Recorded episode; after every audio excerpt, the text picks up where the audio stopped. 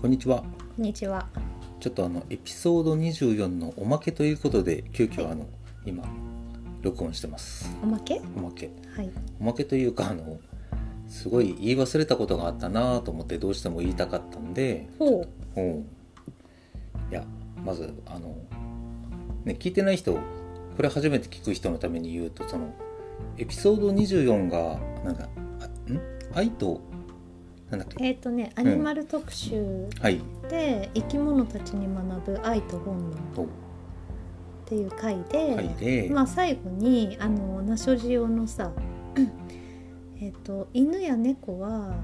なぜ飼い主を食べるのかっていう衝撃の記事を、あのご紹介した回ですね。ですね。でそこの話を聞いてて、うん、まあねあのちょっとなんか本当にねあの時はあのあまりにもショックでもありなんかなんか犬の気持ちとか飼い主の気持ちとか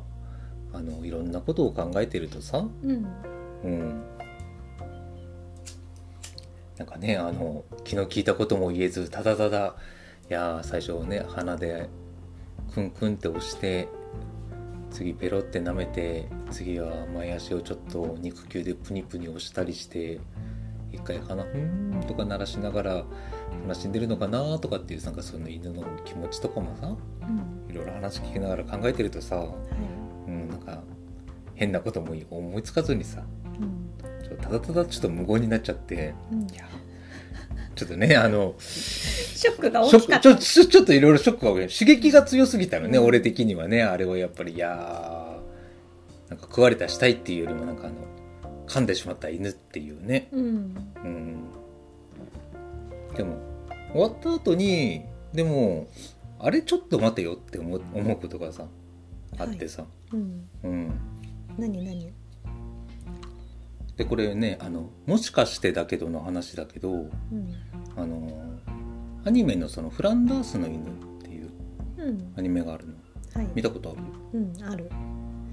まああの俺も詳しいストーリーあんまりしっかり分かってないけどその貧しい少年ネロがねそのでっかい犬バトラッシュセントバーナードのバトラッシュと一緒にうんなんかあのいろいろねあの貧しいながらも懸命に 生きてさ、はいうん、迫害を受けながらもさ真面目に働くわけだ、うんうん、でそんなネロに涙してるんだけど、うん最後にねネロいろいろ頑張ってもさうんちょっと力尽きちゃってさうんあの大好きなその教会のあれ何の絵だったっけなレンブランとか忘れたけどなんかその有名なうん彼がずっと好きな絵の前でうんそのパトラッシュってね僕もう疲れたよってうん言ってさパトラッシュと一緒にさあのうん教会のところでさ、ううんん、死ぬわけだよねうんこれ結構あの有名なシーンでそそうだのねそのシーンだけ知ってるって人も多いと思うなそうだねねえで最後天使が運んでくって2人をねはいうん、でだけど まだ何も言ってないけどね 見えたぞい話がはや まだ何も言ってないもしこれがナショジオの記事のねい通りだとしたらさ、うんうん、飼い主と飼い犬が良好な関係にあってうんあのねその飼い主がさ飼い犬の横で死んだわやめてやめてまあ死んだんだよね多分死んやだんめてだあげてじゃあ、飼い犬パトラッシュはね、何をするかと。あの、大丈夫シェパードじゃないからあ、ドイツシェパードじゃないから、うんジャーマンシェパードじゃないから、うんまあでもシェパードに限ったことじゃない。限ったね、ことじゃないって記事にも書いてあったよね。はいうん。たまたまシェパードだから、そういう惨事、大惨事にうんになったんじゃないかと思うけどう、んでも今回シェパードよりも体の大きい、あの、セントバーナードだから、で、ネロって少年だからさ、あの、アニメから見てもわかるけど、体格差かなりあるからね。 えーで、多分、パトラッシュは最初に、ネロをね、どうしたネロ起きて起きてネロみたいなさ、寝ちゃダメみたいな感じでやると思うんだよね。うんまあ、鼻か、頭か、ベロベロか、うん手かわかんないけど、うんやるねやるね。うん。だって二人は相思相愛だったもん。うん話の中でも。うん。でも反応ないよね。じゃあ次、多分まあ甘噛みであたりだよね最初ね噛むよねうんうん返事ないわまあちょっとここから先は言えないけれどっていうことになってたんじゃないかっていうでだからあの多分その後ねネロを探しに来たさあの村人がさまあネロの恋人らしいあの女の子アロアちゃんっているんだけどアロアもねエンディングの時に「ネロ」とか言ってそのネロを探すのさシーンがあるんだうんで多分物語的にはアロアが最初に見つける教会の中でうんパトラッシュとネロを、うんうん、多分パトラッシュは横たわってる足が見えてさうん横にあネロがねネロの足が見えててうんでパトラッシュが横にいてさうんでアロアも近づくわけだネロー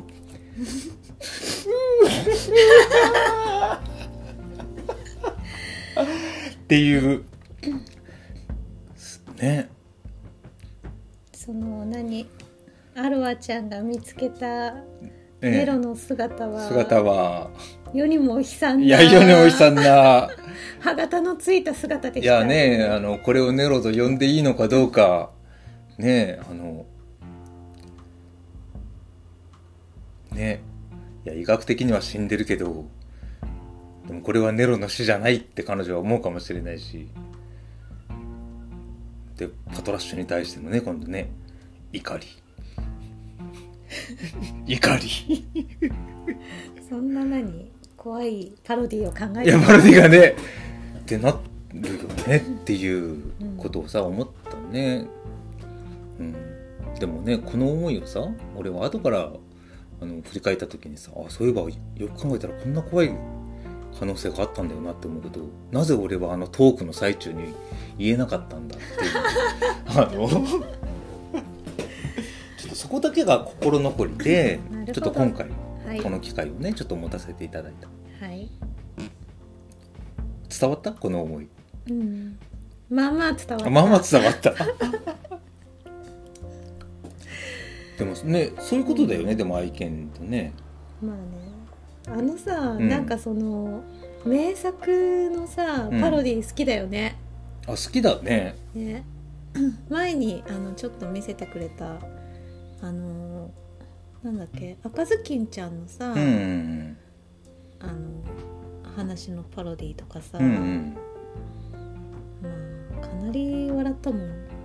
なんかそう若月ちゃんは推してたよね本当にねうんあれちょっとねうん、あのどこかで紹介してほしいなと 思うよまあでも俺的にさ昔ね 10, 10本ぐらいちょっとその昔話のパロディみたいなの作ってさうん、でも俺一番好きなのはあのドラム売りの少女っていううん、あのマッチ売りの少女のねなんか全部音楽に関係してるんだよね確かねそうあの時ちょっとあの一緒に作ってた仲間がいて、うんその人からちょっとなんか音楽に関わるパロディってなんかないってうん話になったからちょっと無理やり音楽に絡めて、うん、赤ずきんちゃんも音楽も入ってたっけ一応赤ずきんちゃんアイドルであーそうあーそっかそっか狼さんはあのマネージャーっていうそうだったそう設定だったよね、うなるん、ほどねいやあれはねちょっとね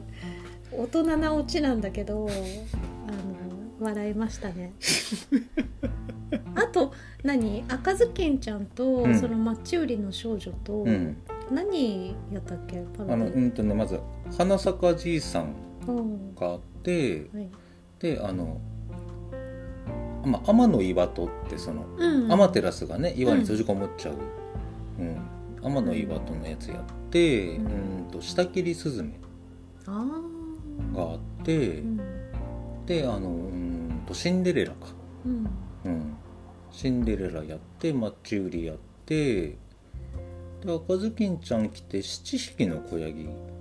うんをやってでウサギとカメやってあだいぶあるねで浦島太郎をやって浦島太郎はね俺の中で結構ねうまくまとめたなって感じがあるんだけど。え覚えてない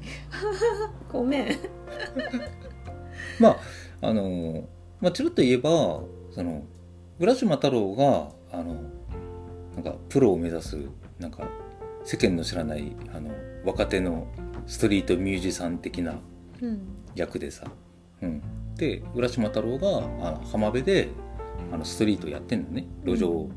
ライブやっててで子供たちにバカにされるのねうんでそれを亀が助けるのさ、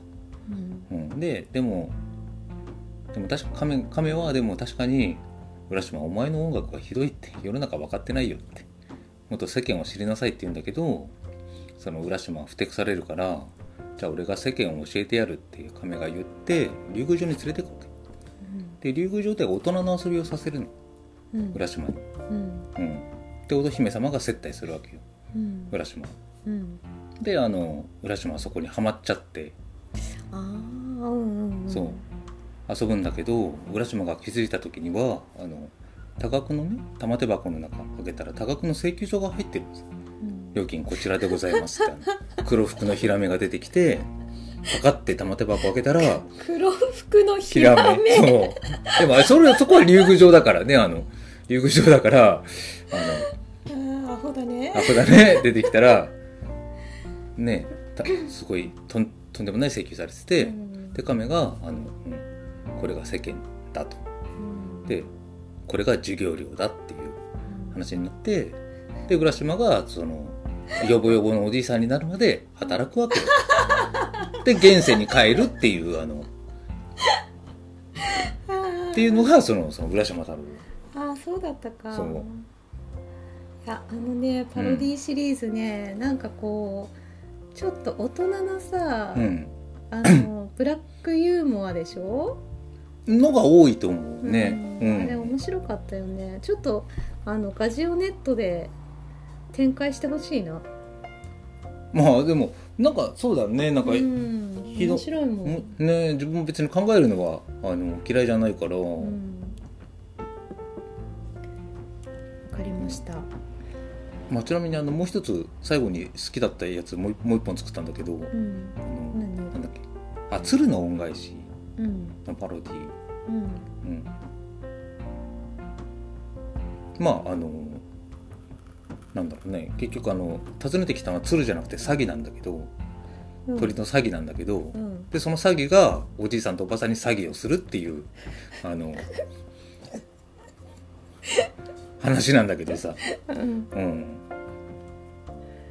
あそうだったっけ読んだそれはわかんないそれ読んだかどうかわかんない、うへーん、あれちょっと、ま、あの回りくどい書き方しちゃってるけど俺俺設定俺は設定結構好きなんだよねうん あれね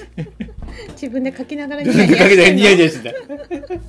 たあ漢字一文字違うでしょ鶴と詐欺ってああでも結構外見似てんだよなと思いながら何字の字じゃなくてあ字じゃなくてそのあビジュアル的にね外見がはいはいあの似てるねうんうんちょっと交互期待ですねじゃまあそうだねああの、うんラジオネットでね名作パロデパィロ特ディ集特集うんもちろん名作をバカにしてるわけじゃないよバカにしてるわけじゃないけど、うんうん、そうですかああのあれネズミの嫁入りもやったうん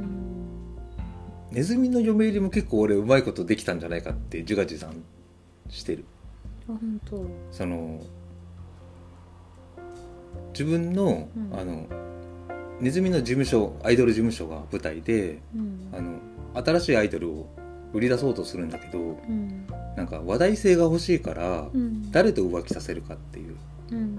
っていうのであの浮気相手を探すのねうんでちょちょっと順番忘れたけどさネズミの嫁入りも最初一番強い生き物と結婚させようって言ってあのじゃあ最初その雲はどうだろうとか太陽はどうだろうとか風はどうだろうって言ってあのそれぞれのところにお嫁さん連れてってさでもそれぞれあのいやあの太陽は例えばそのいや雲が出てきたら僕は隠れるから雲の方がいいっていうしで雲にとこ行ったらいや風が吹いたら僕はいなくなるから風の方がいいって言われるしで風行ったらそのいや壁にぶつかったら僕たちチリジリになるから壁がいいとうんで壁のとこ行ったら「いやいやいや僕たちの穴を開けるのはネズミです」って言われてうんであのネズミと結局ネズミと結婚するんだからうんていう話なんだうんアイドル事務所のところも太陽のところに行ったらうんあの雲のとこ行ってって断られるし、うん雲の事務所行ったら風のとこ行ってって断られるしうんうんで結局浮気相手はネズミうんでこれで話題を作ろうってやるんだけど、うんまあ、ネズミ同士のねっていうあの話題にな話題にもならないよねっていうのかっていうオチえー覚えてないをなするんだけどさ、本当俺も結構好きだった、あそうまあ、自分の中でだけだけど、へえあうまうまくいったんじゃないこれっていうなんかうん